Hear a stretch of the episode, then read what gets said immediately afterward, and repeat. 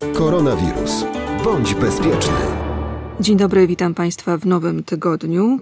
Od 20 y, marca obowiązuje w Polsce stan epidemii, czyli dziś mija dokładnie miesiąc y, życia w warunkach, których wcześniej nie znaliśmy. Czy przyzwyczajamy się do ograniczeń, do dyscypliny lub samodyscypliny? Jak funkcjonujemy w długotrwałym stresie, któremu towarzyszą zmienne nastroje? I jaka postawa życiowa najlepiej sprawdza się w tym czasie, odmiennym od tego, który znaliśmy? To pytanie kieruję do pani Marty Urban-Burdalskiej, psychologa i trenerki warsztatu Polskiego Towarzystwa Psychologicznego. Na co dzień pani Marta pracuje w szkole podstawowej nr 5 w Olsztynie. Jest również animatorką społeczną oraz mamą Gabrysi, Filipka i Adasia. Dzień dobry pani Marto.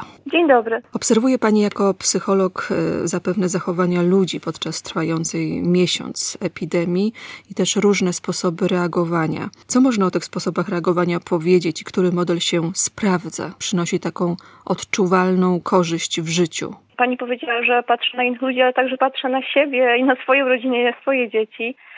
Święta Wielkanocne były takim momentem, do którego mm, dużo osób miało taki deadline. Następnego dnia po Wielkanocy byłam w sklepie i słyszałam, jak rozmawiała ekspedientka e, z jedną z kupujących i ta kupująca mówi, no proszę pani, a co będzie z wakacjami? Pomyślałam sobie wtedy, no właśnie, że teraz jest taki moment, że pojawiają się pytania, co dalej. Przyszłość jest wielką niewiadomą. Możemy się nad tym zastanawiać, na tym koncentrować, a możemy się też skoncentrować na tym, co jest nam bliższe, co mogę zrobić ja dla siebie, dla swojej rodziny, dla swoich dzieci, żeby moja jakość życia czy jakość relacji była lepsza. To jest tak naprawdę dla mnie ważne. Dbanie o wsparcie, bo zobaczmy, że może przytulić się jest trudno, ale tak naprawdę jest bardzo dużo ludzi wokół, którzy są gotowi do wsparcia. Potrzeba czasami zrobić ten kroczek. Ta sytuacja też pogłębia różne trudności. W każdym kryzysie mamy jakieś zasoby, tylko e, jest taki jeden moment, co możemy zrobić w tym pierwszym małym kroczku. Pójdę właśnie na spacer, albo sobie otworzę okno i poddycham powietrzem świadomie. Też jako psycholog szkolny e, też mogę o tym powiedzieć, że my jesteśmy też do dyspozycji dla rodziców, dla dzieciaków, dla nauczycieli także. Jeśli jest taka potrzeba, to warto z tego korzystać. Pani Marto, chciałam zapytać jeszcze o ten miesiąc, który minął nam w mhm.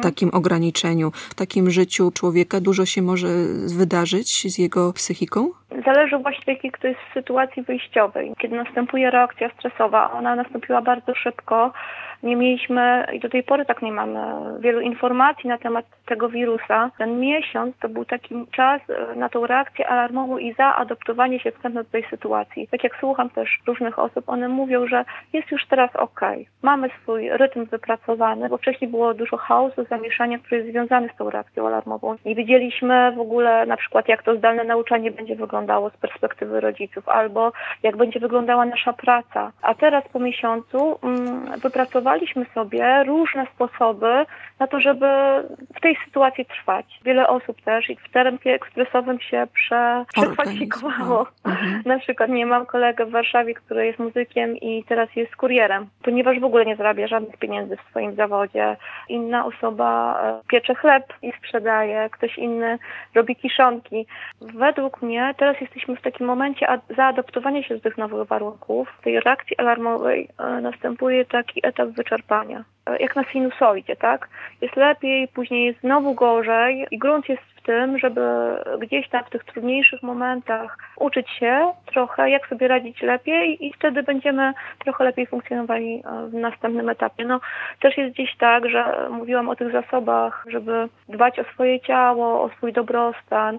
To też nam pomoże w następnym czasie do tego, żeby mieć tą dobrą odporność i mieć dobre zdrowie, także psychiczne. Te osoby, które gdzieś tam nie zobaczą tego, że potrzeba trochę zmiany i takiego przewartościowania, będzie im później trudniej. Chcę też nazwać, w jakiej ja jestem strefie. Czy w strefie strachu, czy w strefie nauki, czy w strefie rozwoju. Strefa strachu to jest taka, kiedy ja się koncentruję na narzekaniu, przekazuję innym ludziom e, wiadomości, które dostaję, łatwo się denerwuję, kupuję nadmiarowo, moja frustracja się wylewa. Druga strefa to nauki, próbuję rozpoznawać swoje emocje i akceptuję. Zaczynam być e, świadoma sytuacji i zastanawiam się, jak postępować. Rozumiem też innych, że wszyscy starają się postępować najlepiej, ale z taką uważnością też nie oceniam i staram sobie odpuścić to, na co nie mam wpływu czego nie mogę kontrolować, a ta strefa rozwoju no to jest wtedy, kiedy potrafię być współczująca, empatyczna, żyję teraźniejszością, i, ale też patrzę w przyszłość, tylko w takim